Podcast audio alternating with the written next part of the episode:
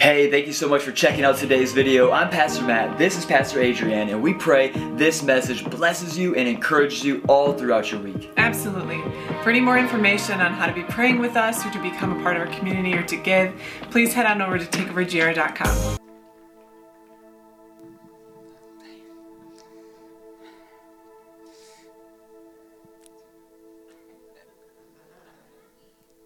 First of all, Adrienne is the greatest uh, partner that the Lord could have ever given me to lead a church. Um, she's an amazing pastor. And so, can we just give it up for Pastor Adrienne as well?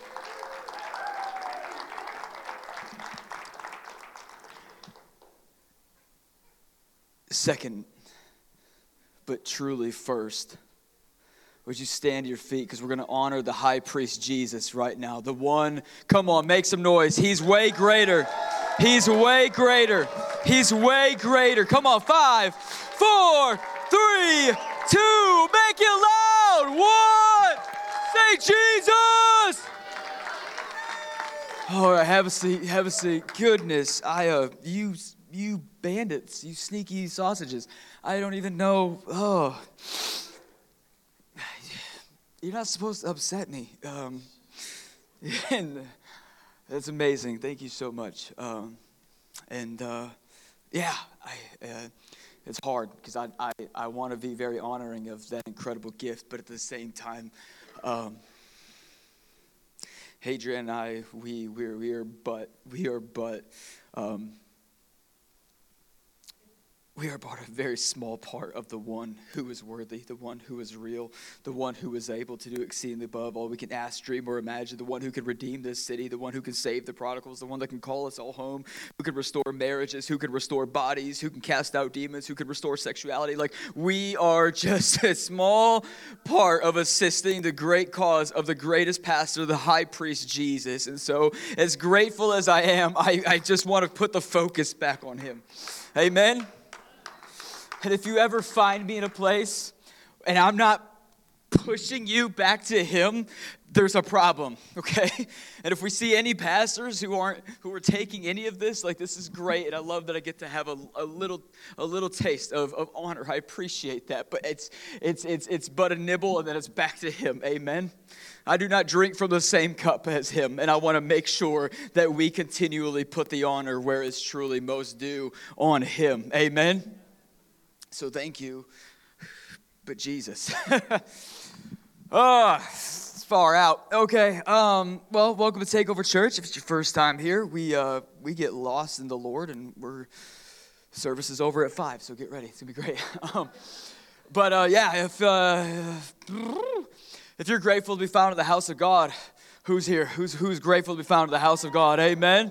Amen. Oh man, that time of worship, that time we were here, that gift we got to give him. And, and I got to tell you, I don't think as Christians, we, we, we are very, um, I know the Apostle Paul said, like, if you're not going to be sober, get drunk in the Spirit, and I agree. Um, but I think often Christians just aren't sober minded in general because even the very fact that you and I, we get to stand in a place, any place, doesn't have to be a church, but any place we go, and we can even utter the words, Holy, holy are you, is a gift.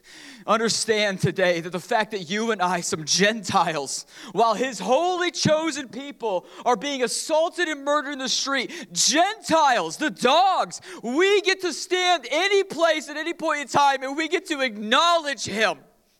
It's a gift. It's a gift. It's the greatest gift. We are not owed Christianity. We are not owed Jesus. We are not owed this. It is the gift of our lives. And I think He will truly begin to shine upon us, to shine in this room and shine in our city when we begin to see Him rightly and realize He doesn't owe us a single thing. In fact, He has given us far more than we could ever ask, dream, or imagine.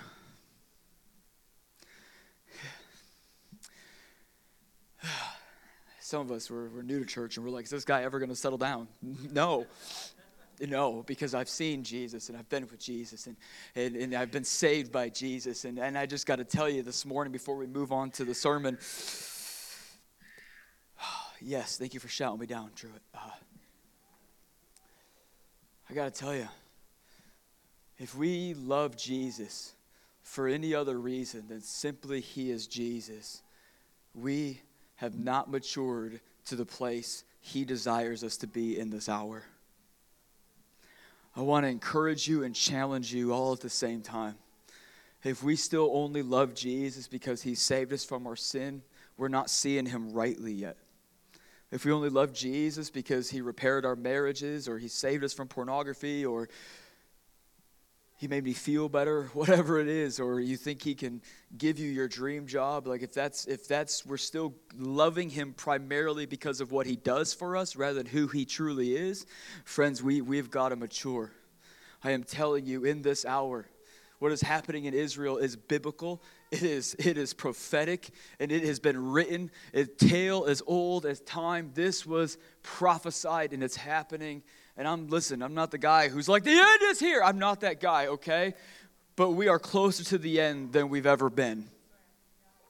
And I'm telling you, right now is the time, it is the hour to begin to see Him rightly, to take up the invitation in this hour to get our eyes off ourselves, to get our eyes off what we like about church, what we don't like about church, who we like in the church, who we don't like in the church, whether we love America or we hate America, whether we love the government or we don't like the government, wherever we fall in all of the worldly minutia that's going on, we get our eyes off of everything that is horizontal and we fix our eyes upon Jesus.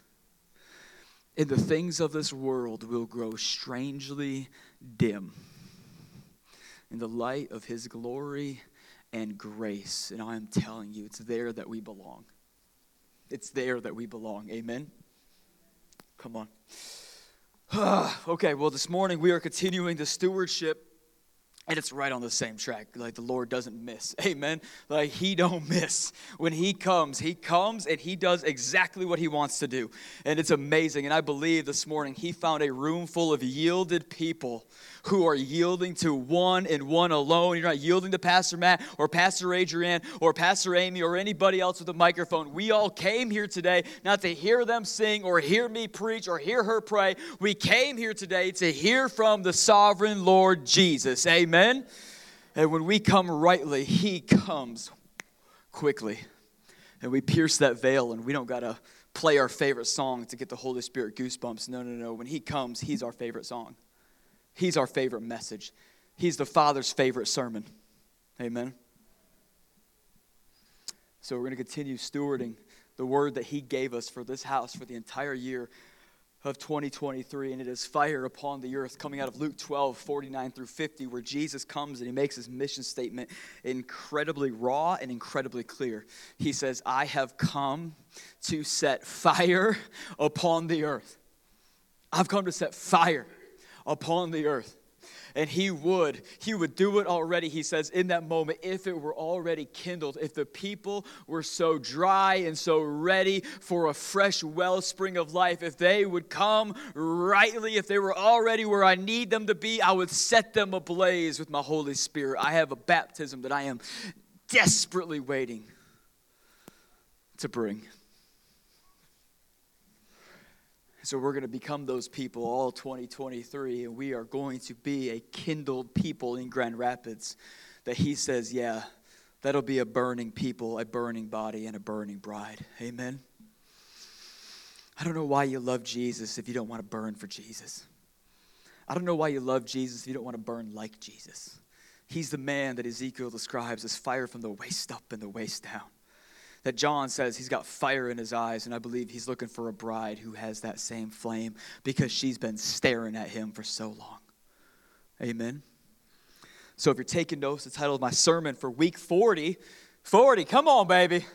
40 weeks old, baby. Fire upon the earth. Title of my sermon is Redig the Wells of Fire.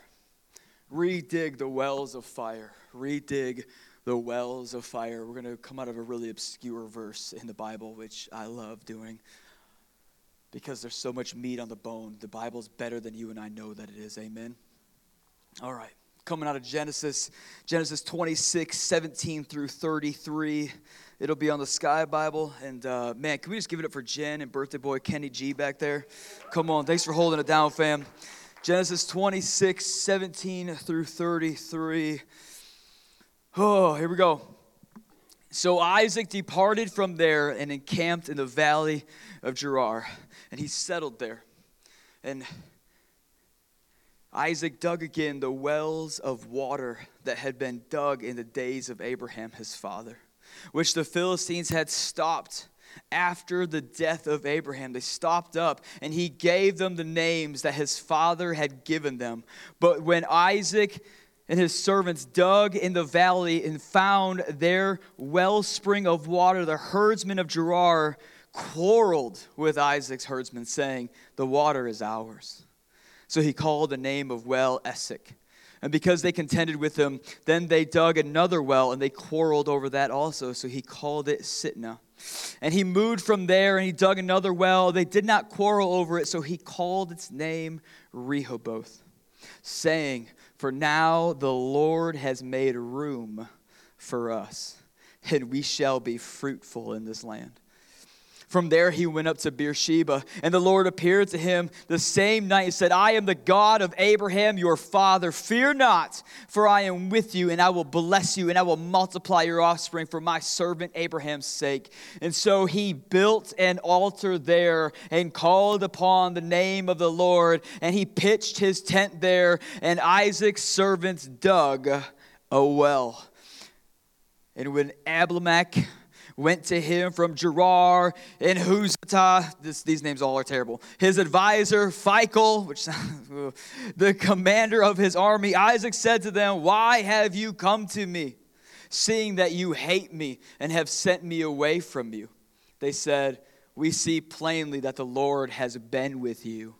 So we said, Let there be a sworn pact between us between you and us. And let us make covenant with you that you will do us no harm, just as we have not touched you and have done nothing wrong but good and have sent you away in peace. You are now the blessed of the Lord he made them a feast, and they ate and they drank. And in the morning they rose early and exchanged oaths, and Isaac sent them on their way, and they departed from him in peace. And that same day Isaac's servants came and told him about the well that they had dug, and said to him, We have found water. And he called it Shibah. Therefore, the name of the city is Beersheba to this day. We're going to pray. And we're going to see what the Lord will do. Does that sound good? Come on. Father, Father, we love you. Father, we love you. Father, I haven't asked today. Father, I haven't asked. And I ask, Lord, you've done so much already in this room this morning. You've done so much, God. But, but I've got to ask, Lord. I've got to ask you, Father. What's it going to take? What's it going to take, Father? What is it going to take, Lord, for you to pour out your spirit on a people that when Jesus is sitting on the throne, he says, I can't wait till my bride arrives at this place, at this point of faith, at this point of time, believing for these things, crying out these prayers, sowing these tears. And then you'll send your spirit in such a measure that we've not yet seen. Father, what's it going to take? What's it going to take? Because, Father, I, I stand before you and I mean it. I mean it, Father. I mean it. Hear me. I'll pay the price. We will pay the price, God. Father, we'll pay the price if you will pour out your spirit in West Michigan, in the Northwest, in this region, God. If filled churches are in your heart, if worship in the streets is in your heart, if filled stadiums is in your heart, from Van Andel to the big house to Detroit Ford Field, God, if it's in your heart, God, we will pay the price. We'll pay the price. There is no cost that we need to count because it's you. It's you. It's you. So, Father, I pray today that as individuals and as a collective, Father, today I pray that we would all leave this place asking the question, what will it take? That it wouldn't rest on pastors alone, but it would be on the priestly nation that you have purchased and, and edified and built up and constructed and burned for yourself. But we as a collective and we as individuals, God, we would begin to ask the question What will it take? What will it take for the outpouring that is in the Son's heart while he sits upon his throne? God, I know you have desires for this area, for this church, for this place. So, Father, what will it take? And you will find a yielded people in a warehouse with concrete floors, two bathrooms, the most ragtag misfit thing ever to be called a church. And we will pay it. Because you, you are worthy of it all. So come. Tell us what an outpouring requires. And may you find us kindled and ready to pay it. In Jesus' mighty name, a faith filled church said, Amen. Ah, redig the wells of fire. Redig the wells of fire. Redig the wells of fire. If you've been with us for a, a stretch of time now, um, I just say this because I know some of us are new this morning, and um, I want to I want to say a couple things real quick. Um, I know that I'm in my 30s, and I know that that means, um, you know, what you see up here is kind of what you're going to get down there. Like you're going to attract what you are, kind of a thing. I get that, right? Um, that's just human culture. Um, but I actively reject that. I reject that. Um, there's better, there's more. And I want to say, young people, listen, old men for wisdom, young men for war. We need each other. And so I don't want to continue coming to this house and coming to the presence of the Lord and then seeing a mass segregation between the old and the young. I'm telling you, young people, there are great wells of marriages in this house, of purity, of longevity, of uh, financial wisdom, of instilling Bible doctrine in your family, like here in this room. If you're older, there is zeal in this room that will gas you up, light you up, and encourage you to come up. Amen. Like, we need each other. And so I got to put all of us on notice, young and old alike. We need to be together. Amen. I don't believe in a, a church that's separated by demographics and ages. No. I need you. You need me. And we all need Jesus. Amen. Amen. Okay, let's let's let's move then. So if you've been with us for any stretch of time, you know that I've been absolutely wrecked by this verse in Ezekiel. And Ezekiel, he has this vision and he's talking about the depths and he's saying that there is a depth of God that when the river of the Spirit of God begins to run, there are, there are proper ways that He wants to flow. Like He can't come up a bank because, because you have raised yourself up too much, too long, for too, too great of a time that He can't just go and pour Himself over you or onto you or through you. And then some of us, which we're going to talk about today, is, is we are dammed up in the truest sense of the world. We are dammed up. We have, we have stopped up. We've been blocked up. Some of us, we have just put filth in the gutter, and we have taken a holy land, a holy well, and we have stopped it up with so much sin and chaos and confusion and terrible relationships and terrible decisions and terrible doctrine and theology and terrible churches and history. And we have just stopped up this thing. And he's like, I, I want to move, but you got too much in the way. And then there's this low place there's this low place where the spirit of the lord he, he loves to run to the low places. He loves to go to the depths. So much so that we see time and time again, Scripture says, deep cries out to deep. The Holy Spirit in us, the depths of us, call out and cry out to the depths of our God. And so the Lord, He's just made it clear. He, he, he likes digging deep.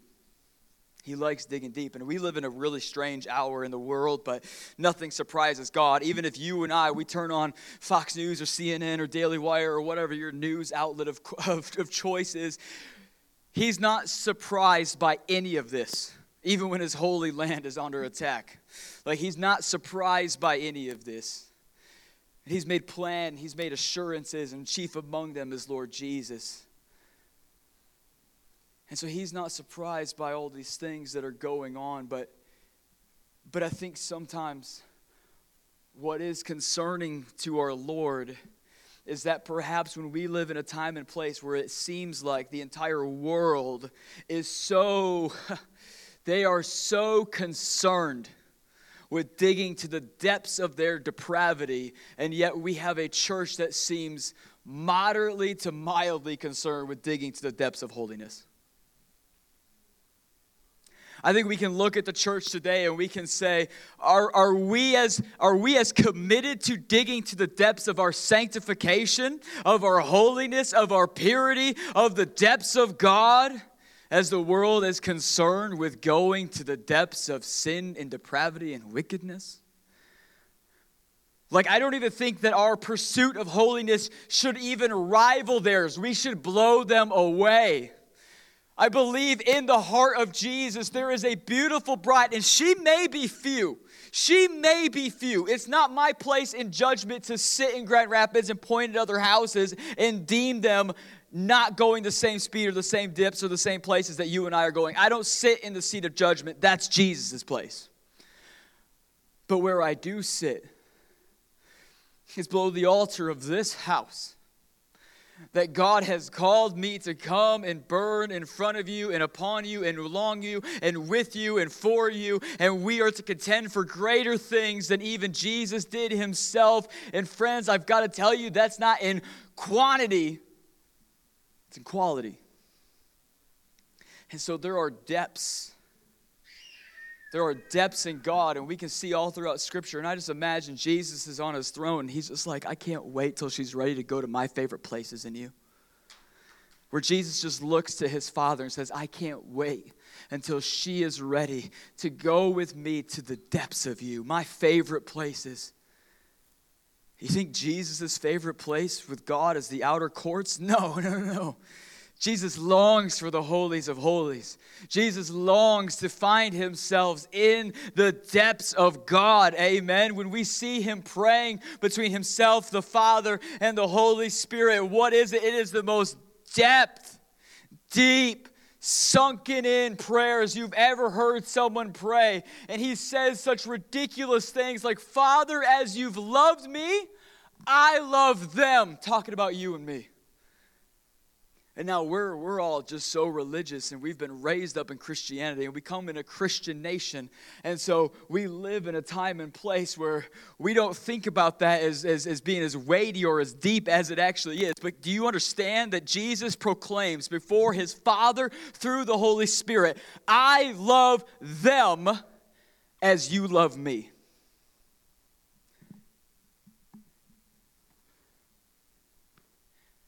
And that's just passe to you and me. That's just, yeah, good word, Jesus. Here's 20 bucks. Great service. What? You see, we've we've gotten so surface level because so much has been stopped up that truthfully when a well is stopped up, friends, the land becomes barren when the well gets stopped up, the land becomes barren. Because his goal isn't to simply have great deep wells, but great deep wells with an irrigation system, with some reserves, with a reservoir of cisterns, that it would spread out and it would go out and it would continue to pour out. And we would go deep and we would go out and we would go wide and we would go deep again and we'd go out and we'd go wide and then we go deep again and we would dig an irrigation system of the kingdom of heaven here and now. That is his goal. But we live in a time and place where so much has been dammed up, friends. I'm not cussing, it's an actual word, okay? It's an actual word. Hear me. Let's just get past the religious part. It's been dammed up. And we have stopped up and we have cluttered and we have put in all of these things. And I am telling you, friends, we cannot pass along to the next generation. Should there be a next generation, we cannot pass along a barren kingdom.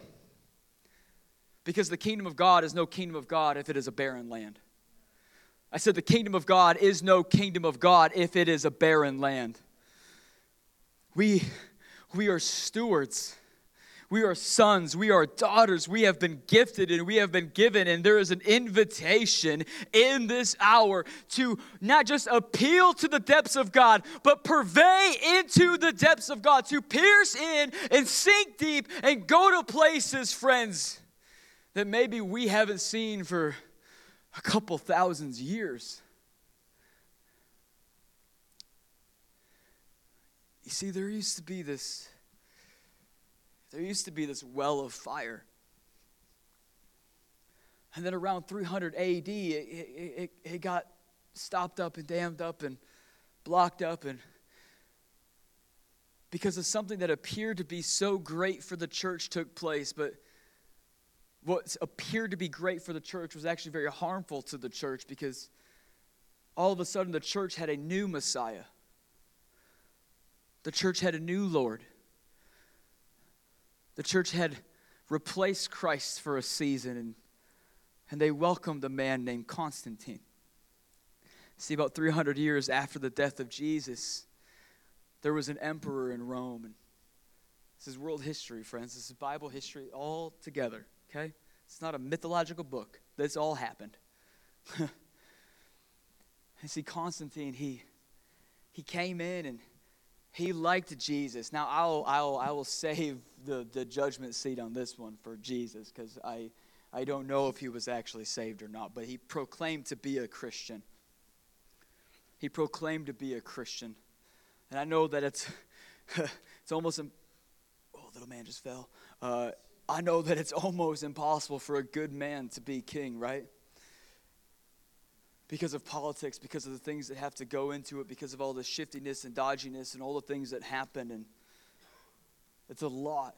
And I love it if there was a, a Christian king, a Christian emperor, but I don't, I don't know how entirely possible that is because Jesus didn't come to rule but to serve. And so I want Christians in politics, and this isn't really even where I'm going with this. I want Christians in politics to protect the, the most vulnerable, to uphold God's ancient rules and ancient laws. I want, I want that to take place in our nation. However, we are running the risk right now of going into the same place that the early church brothers and sisters found themselves.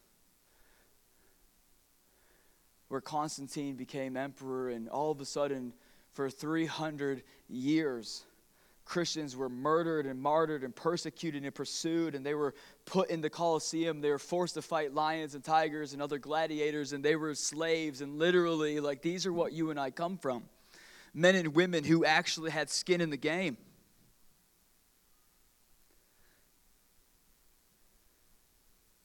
They would get ripped by tigers, and you and I, we're, worried about getting ripped by a coworker. Surface surface. And so what happened 300 AD is, is all of a sudden the, the well of fire got stopped up because the urgency of the hour was pacified. It was nursed to sleep because Constantine comes in and he outlawed persecution of Christianity. And the church rejoiced, rightfully so. I mean, you're not looking over your back anymore. Like, I get why this appeared to be a good thing but suddenly the cost of following Christ became a whole lot less.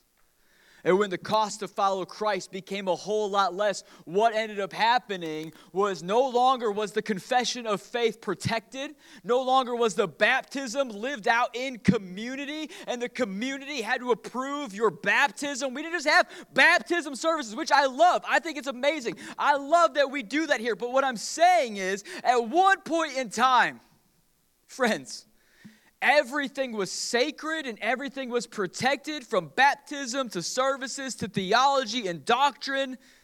Everything was guarded because Jesus and His truth was worth guarding it with your life. They would meet in secret. Why? Because they had to know who was in the room so that a Roman guard wouldn't get in and kill the priest, kill the pastor. And so going out and evangelizing was an actual practice of the church at the time because you had to go out to bring in.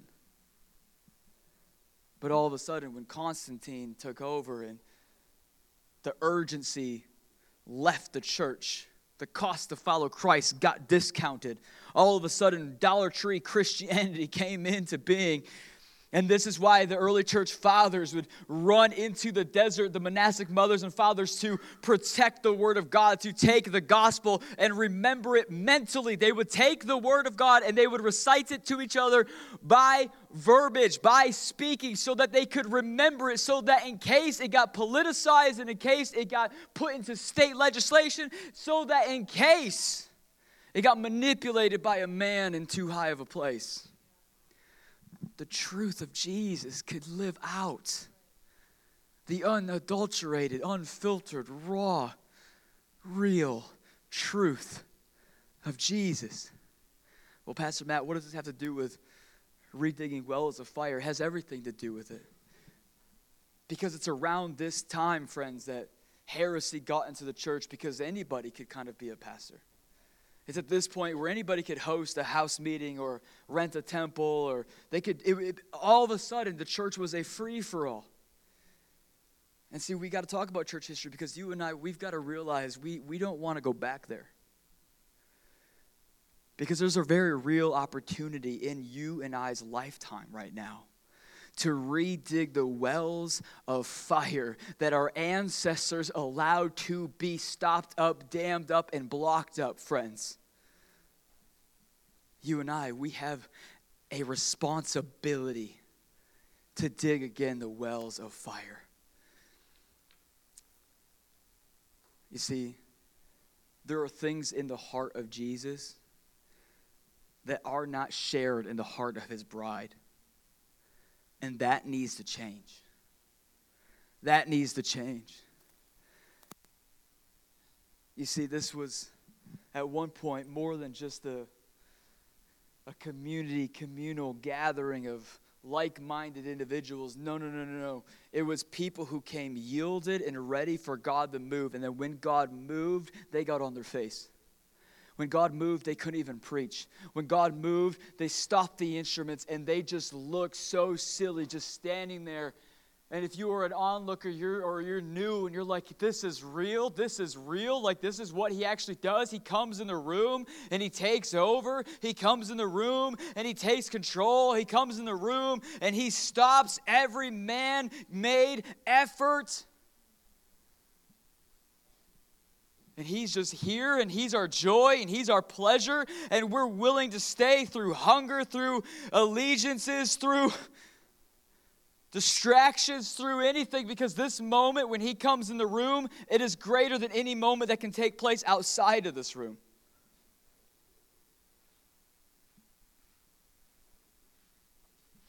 And so, you and I, we have a place there's something happening right now in the earth that the Lord is speaking to his bride. There is a divine invitation, friends, to redig wells.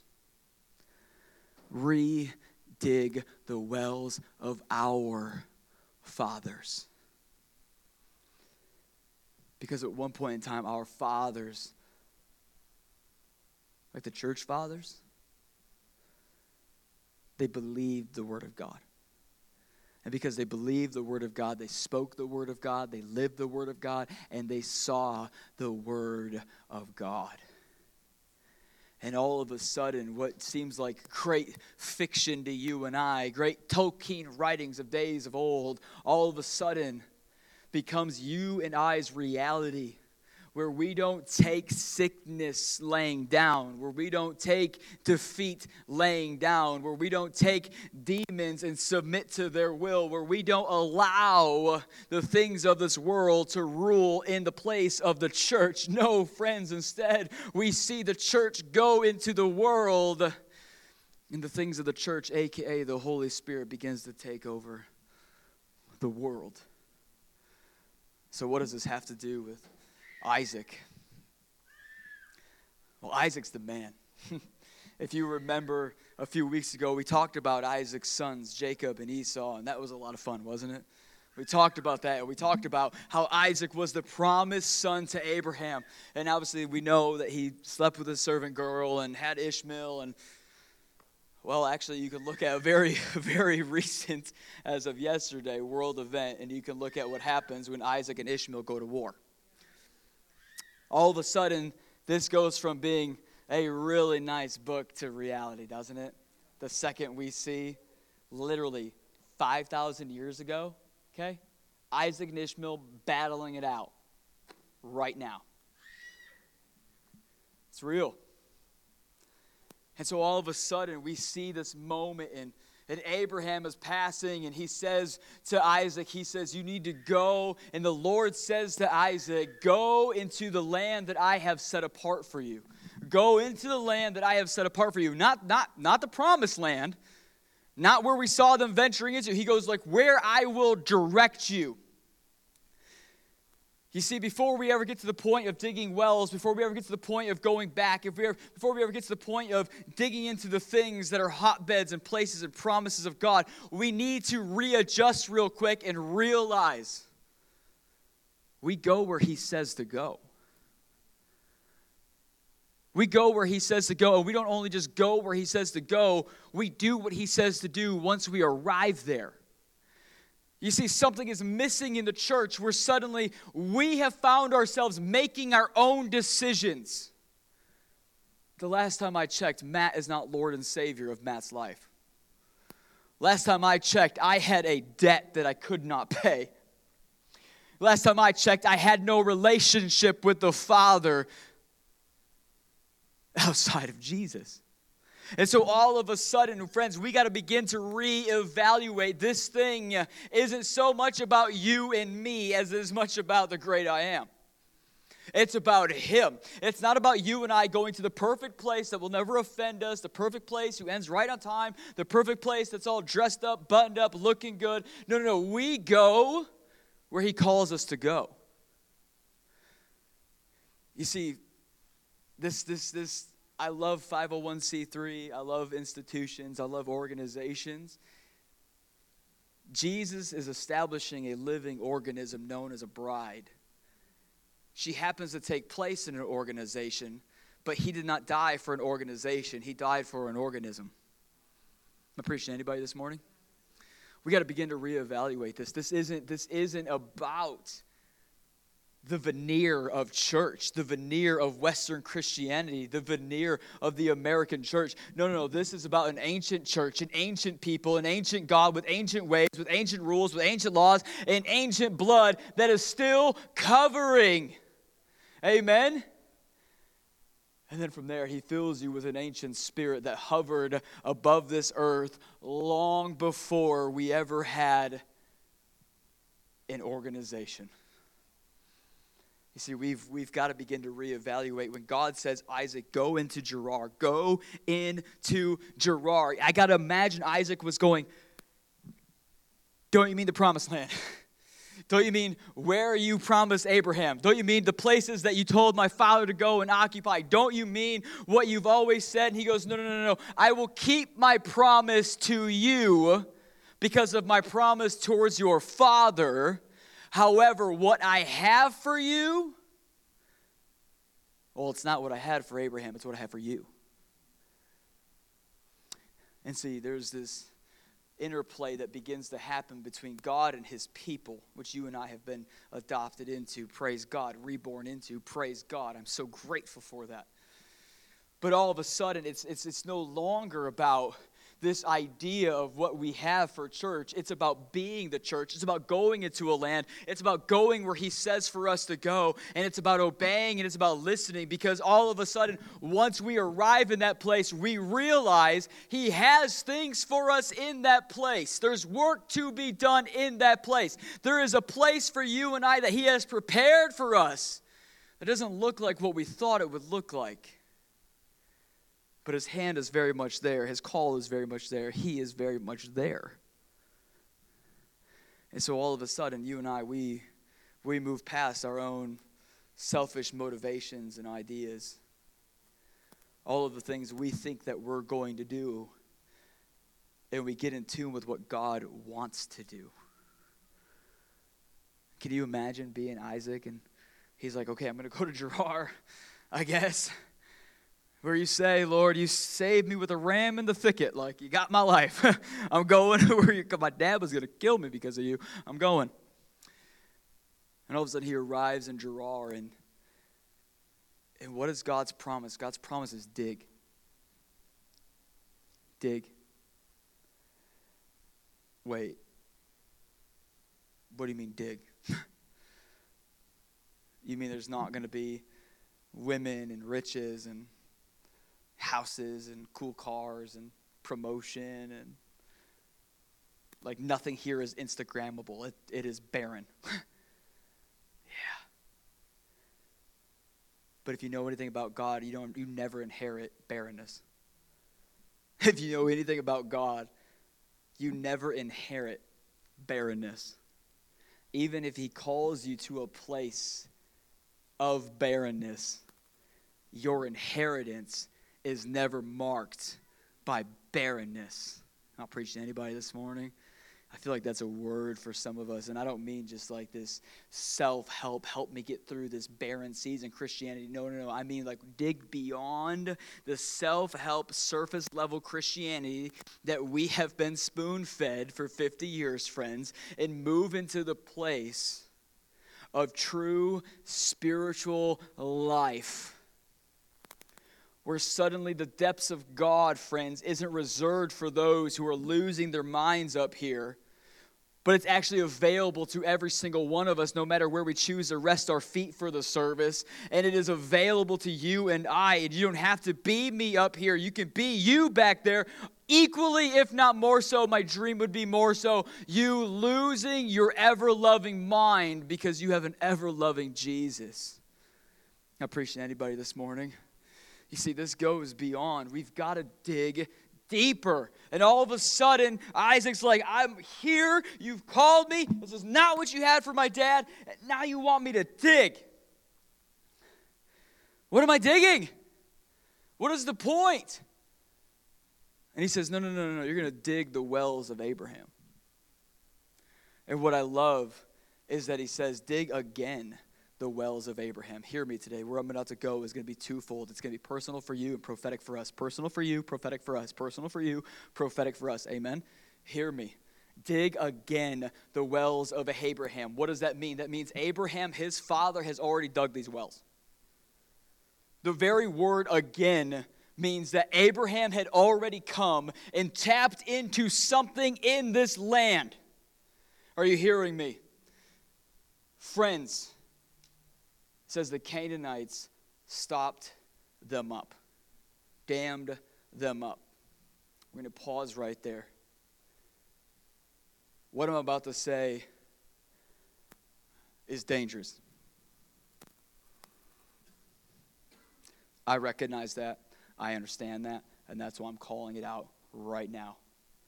But how many of you know just because it's dangerous doesn't mean it's the Lord? And how many of you know just because it's dangerous, it doesn't mean it's not the Lord? Okay? People who make counterfeit, they don't counterfeit pennies. Okay? They counterfeit $100 bills, y'all. Why? Because they're not trying to pass something small off. They're trying to counterfeit and manipulate something big. Some of us in this place, let's talk about you for a second. Some of us, you have wells in your life that you don't even recognize as wells because something somewhere at some point in time when it was in your father's your grandfather's your great grandfather's someone before you's possession they allowed it to get stopped up they allowed it to get dammed up. They allowed it to get blocked up. I am talking about generational curses. This is why I said it was dangerous. Because the second you and I in this world today, in the church today, even, we start talking about generational curses, healings, or demons, all of a sudden, right? Everything's a generational curse, nothing's a generational curse. Everything's a demon, nothing's a demon. When we get ourselves in this place, and it's like, no, no, no, no, no, no. There's equally human stupidity, okay? You and I, we make terrible decisions. We're sinful beings in desperate need of Jesus and on our way to living sinful, uh, sin-free lives. Amen. It's the game plan. I actually believe that, by the way. I, I don't believe Jesus paid for you and I to be full of sin until the day we died. I don't believe that's what the blood covers. Okay? Kill that. Because if your watermark for your life is that I'm always going to be sinful, you're right. But if the watermark for your life is the blood of Jesus, you're right. You're right. But hear me, this is why I said this is dangerous because you and I, we can live in a time and place, we can live in such a way where all of a sudden we start blaming everything on generational curses. We start blaming things on people in our past. In the world, they want to call this all of this new ageism and all these things. And I'm telling you, everything the world starts to take from the Bible is counterfeit because they want to put it on rocks, they want to put it on chakras, they want to part, they want to put it on going to a mountaintop and drinking from a specific well and hanging upside down, kissing a stone that everyone pees on in Ireland, and just like, you know what I mean?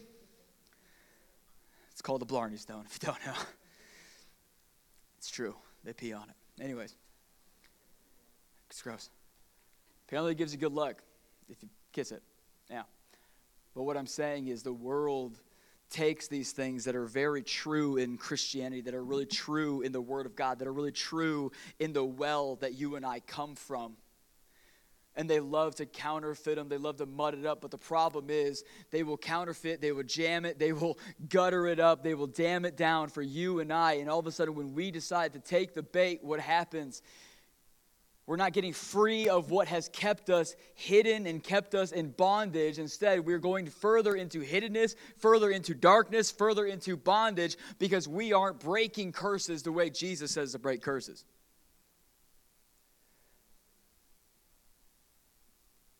I think one of the wells, friends,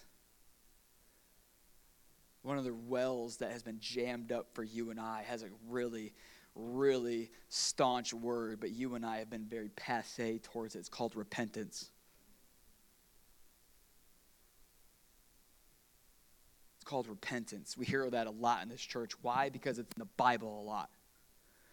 And Jesus literally says, Repent, for the kingdom of God is at hand. Why is the kingdom of God at, is at hand? Is because the king is at hand. The kingdom goes where the king goes. The kingdom comes where the king goes. Amen. Wherever Jesus is, his kingdom is there. Amen. And he says, repent. Why? Because we can't come as we are. Blocked up, jammed up, dammed up. There's a way to come to him, and it's coming in repentance.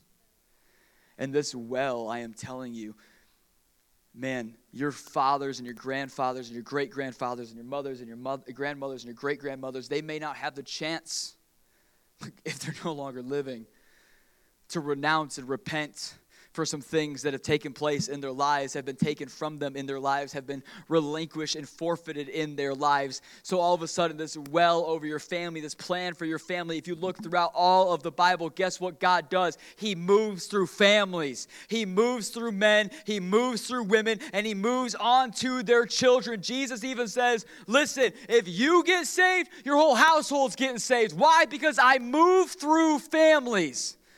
Literally, family is God's first governmental system. God longs to rule through families. You and I, we get this all messed up. That's why we don't have a babysitting system back there.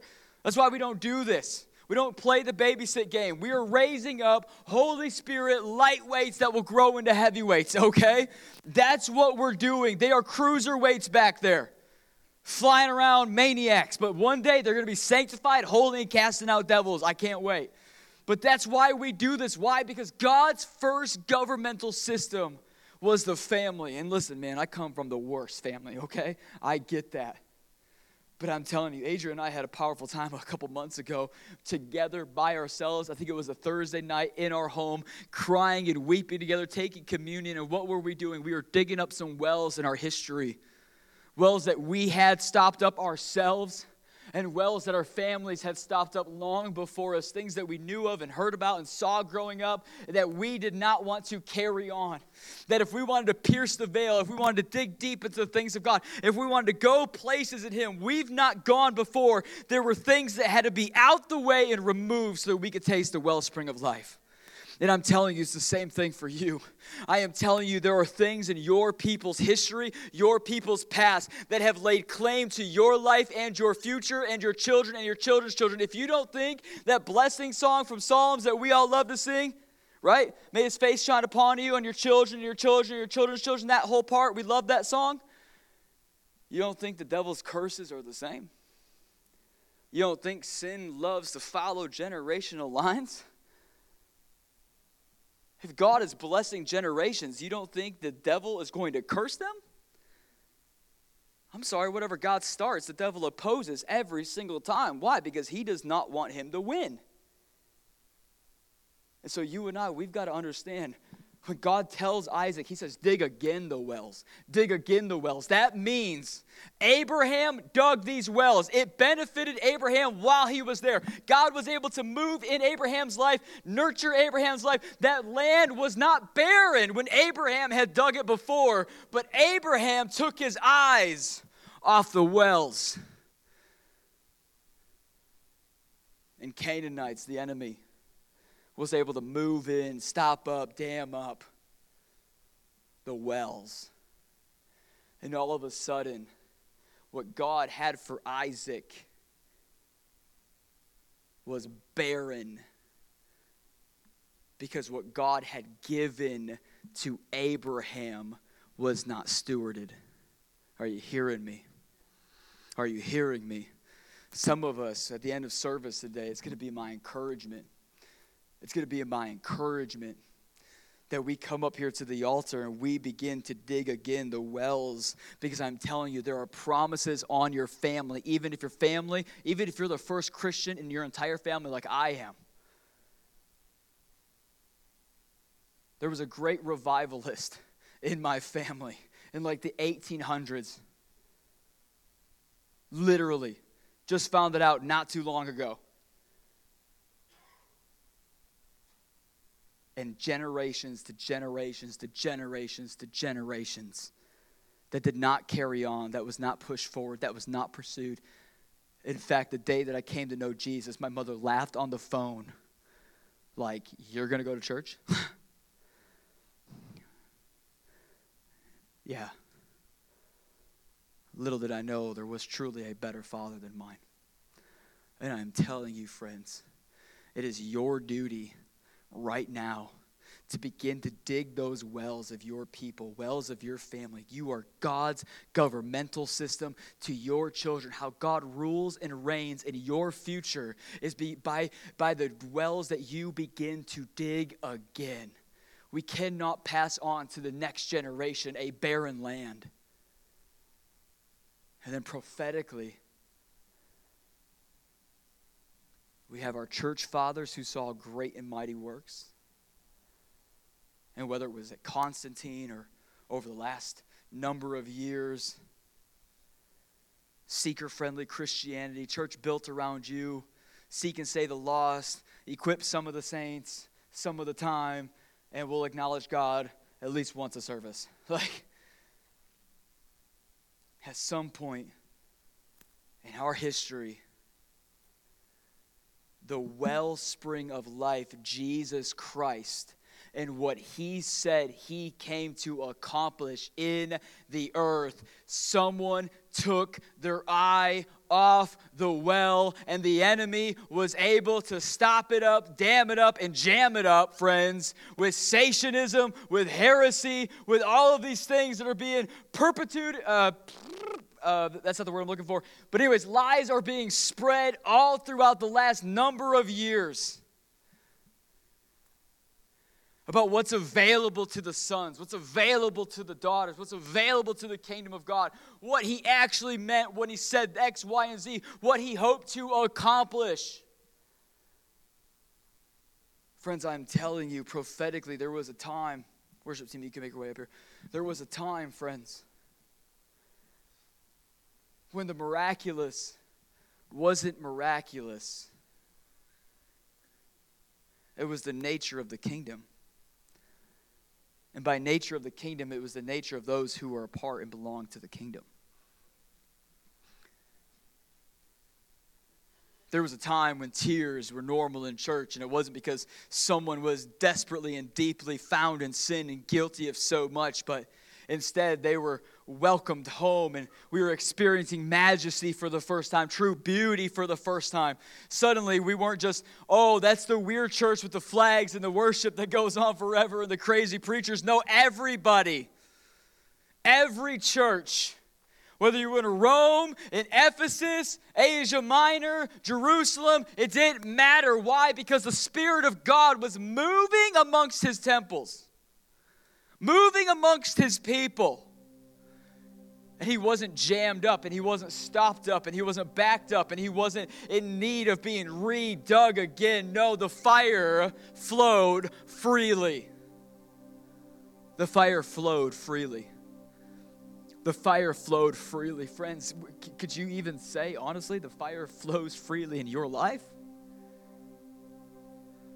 Forget about corporately, individually. Does the fire flow freely in your life? Does the fire flow freely in your life? See, what ends up happening is Isaac begins to dig these wells and he runs into some trouble here and some trouble there. And then he gets to this one well and they're able to dig and there's no aversion to it. He finds the place that God led him to. This well, this well I have for you. I hear him saying that to us this morning. This well I have for you. This well I have for you all adversity is not does not mean that God isn't in it, but there are some wells that we have tried to tap in our lives that God's like, "Listen, I'm not in that." But this well I have for you.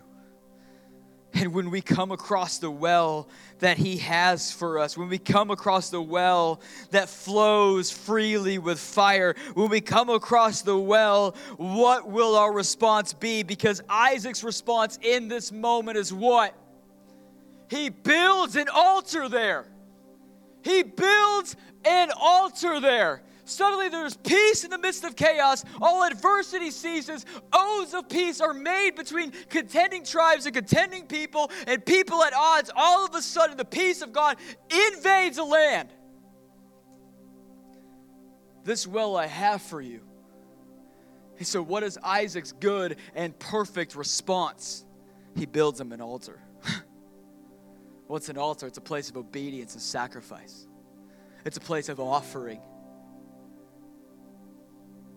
if this well is what you have for me, this is where I will be. He pitches a tent. He's like, I will build an altar for you, a home for you, and I will build my home onto and next to and unto your home.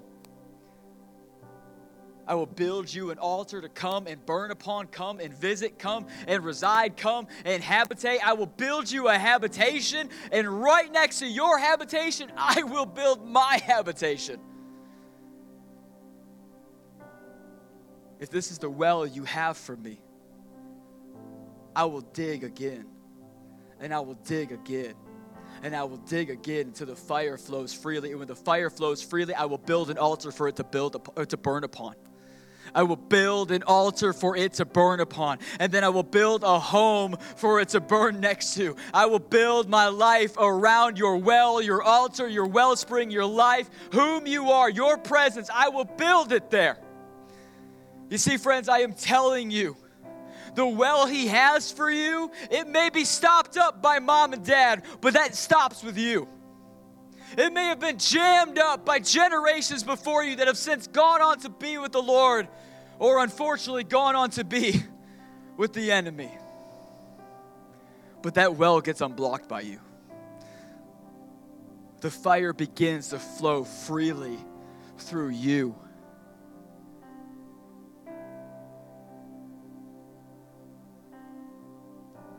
So many lives that are marked in this room by generational blessing. And there's so many lives in this room that are marked by generational curses. Not everything's a curse, but I am telling you,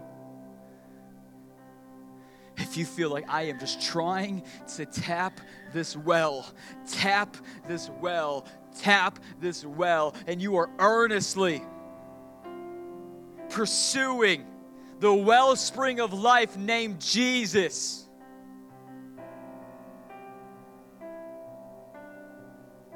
As you keep running up against blockade and blockade and blockade and blockade and blockade and blockade and blockade.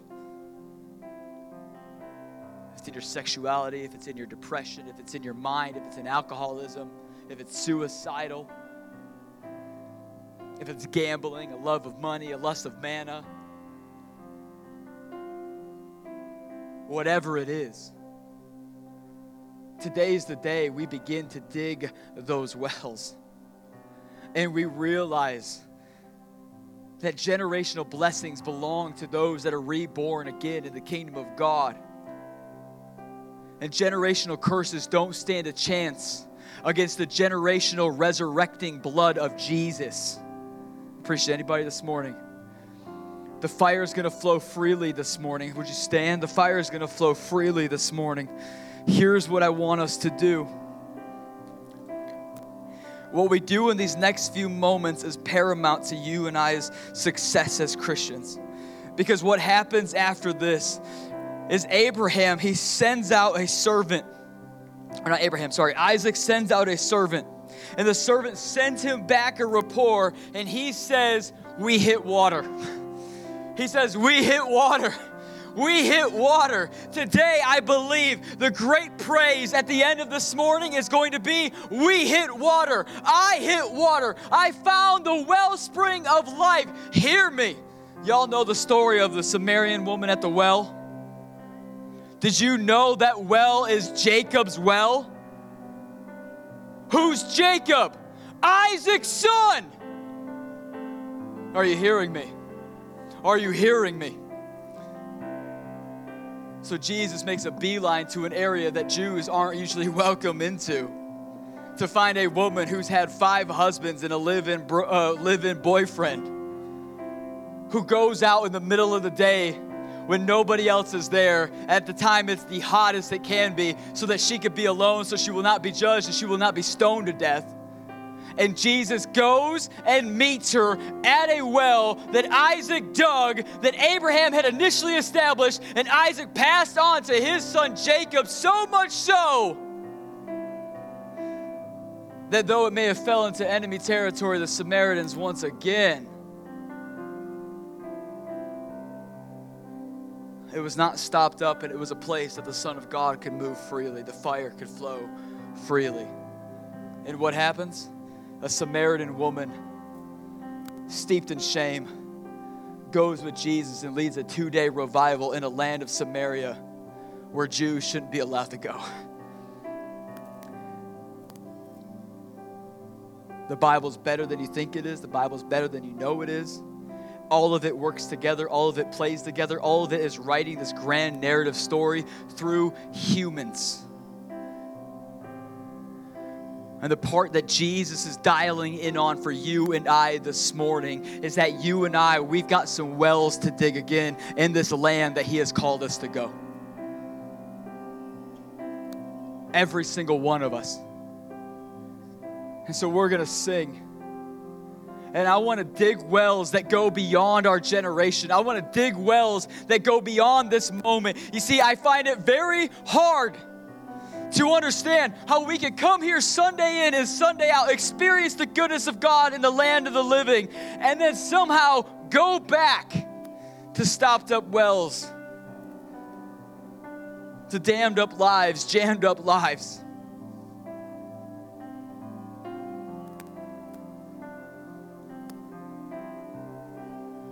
Because he comes and he falls and he moves and he flows freely.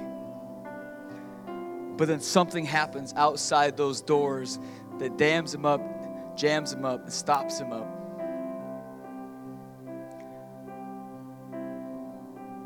But today I want to be able to send you out like, J- like Isaac did his servants. And I want to hear a report come next week. We hit water. We hit water. The fire flows freely Because we hit water. Is this landing this morning? We're going to dig again the wells of fire. So, what we're going to do is this I'm going to pray. And here's what I want to have happen.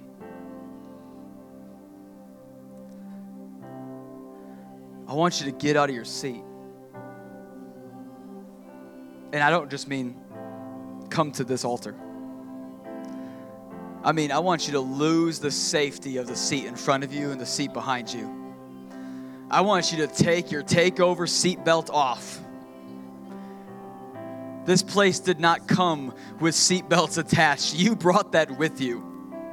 And that is a jam and a dammed up seatbelt that is keeping you from the promises of God today. So, what do I mean? Yes, the altar is going to be open freely for you to come and dig. But if you need to go dig over there, if you need to go dig back there, if you need to go dig here, if you need to go dig in the upper room, if you need to dig over here, you go and dig. You get out of your seat. You lose all safety. You go to the land where He has called you, and you go and you dig again. The wells of the early church, the wells of Jesus Christ, the wells of the cross, the wells of Calvary, the wells of the scars on the back of Jesus. You go and you dig again the wells of our Father because he went to great lengths to dig a well called Pentecost for you and I. It took sending nails through a Son like shovels into ground. And what he dug out of Jesus, he poured out for you and I. And I am tired of allowing the last thousands of years to stop up these wells. Not here, not now, not in Michigan, not never again.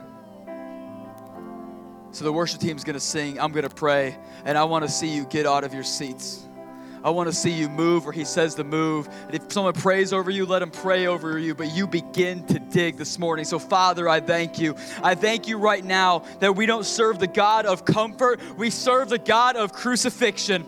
We serve the God who says, Crucify thy flesh and follow me. And so, God, right now, as we begin to do that, as we begin to crucify our flesh by getting out of our comfort zones, getting out of our seats, getting out of who's next to us that we're comfortable with or that we came with, God, and we go and we just abandon ourselves in you, Lord.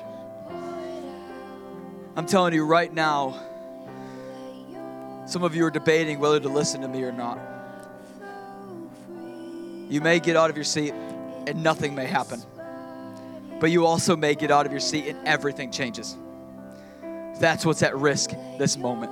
So, Father, I pray again. Father, come.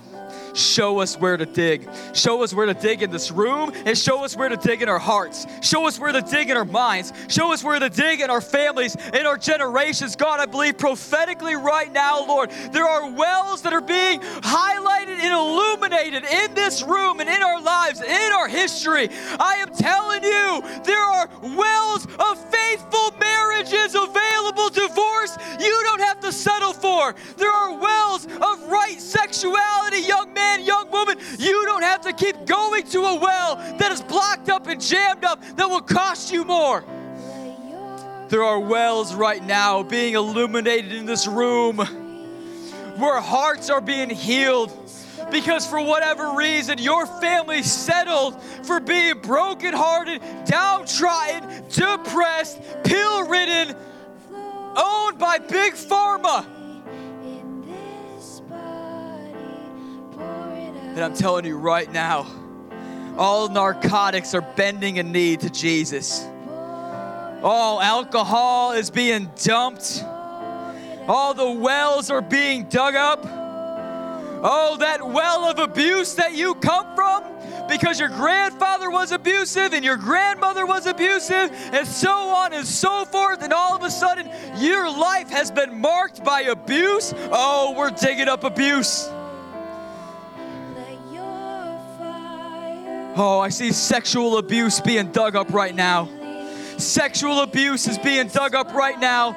People have paid to have sex with you. You have been trafficked, and right now God is saying, I'm digging it up.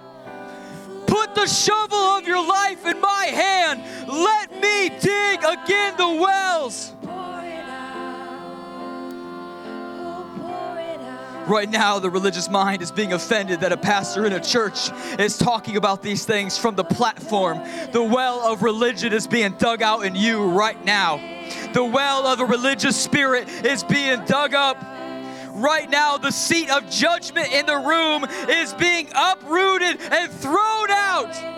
Right now, we are sitting in a seat of judgment. We are establishing an altar in this place before the Lord where the well of our Lord, the fire flows freely.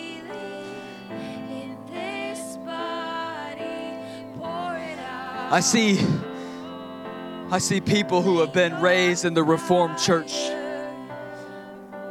who thought that miracles ceased at the day the apostle Paul died.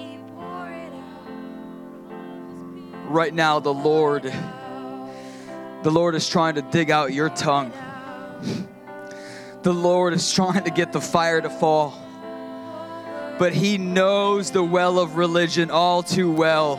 He knows that there is a prophetic well available for you. But you've got too much Pharisee in your well right now for it to flow. And God is saying to you, dig again. Dig again. Look again. Dig into my word again to see that tongues is for you. Dig into my word again to see that healing is for today. Dig again and say demons didn't just leave because the church shut up. Demons actually went forward because the church wasn't talking about them. Right now, there are wells being highlighted all over this room. I see a young man who's got long, shaggy hair. You're here alone. And the Lord is calling you to fall flat on your face at the altar up here, where you're gonna leave your lonesome Lone Ranger, come alone guy mentality, and you are gonna leave with a brotherhood of men around you today, with real friends around you today, who are going to pursue you and pick you up and place you where you belong next to Jesus in heavenly places.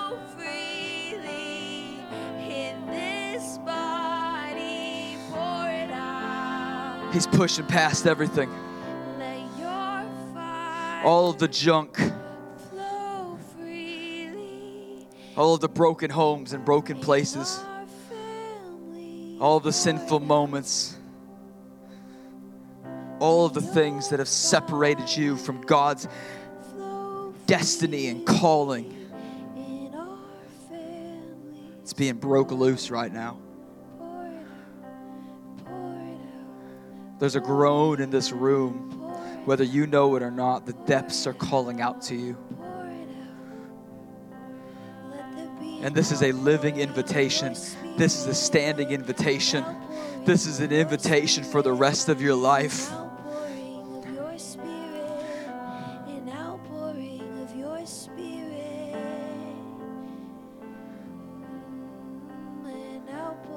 There are caverns in our family's history that the Lord is inviting you to go cave diving into this afternoon.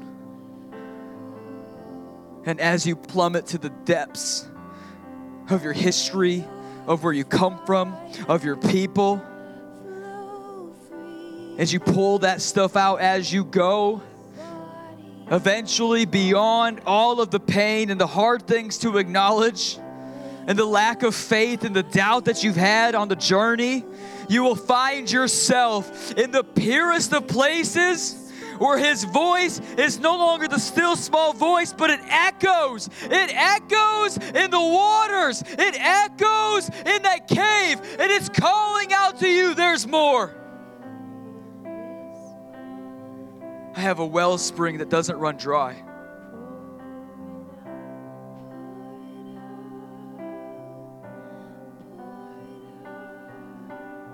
There's a place you can dig to beyond all disbelief, beyond all pain, beyond all sin, where the riches of His mercy flows freely, where the fire of God is available.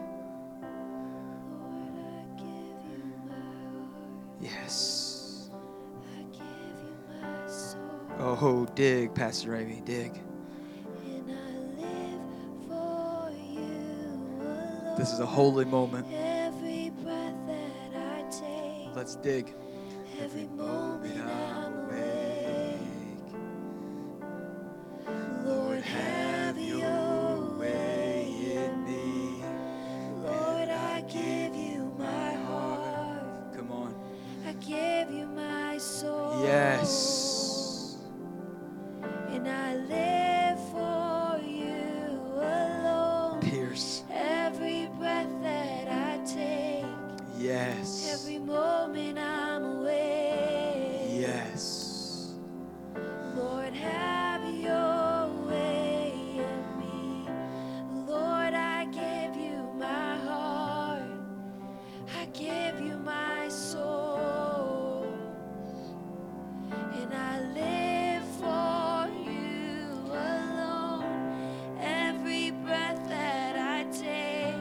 have a hat on moment I'm awake. or a hood down, I hear the Lord saying, it's not religious. I hear the Lord saying, lift your hood so I can see your face. Lord, I give you my heart. Lift your hood so I can see your face.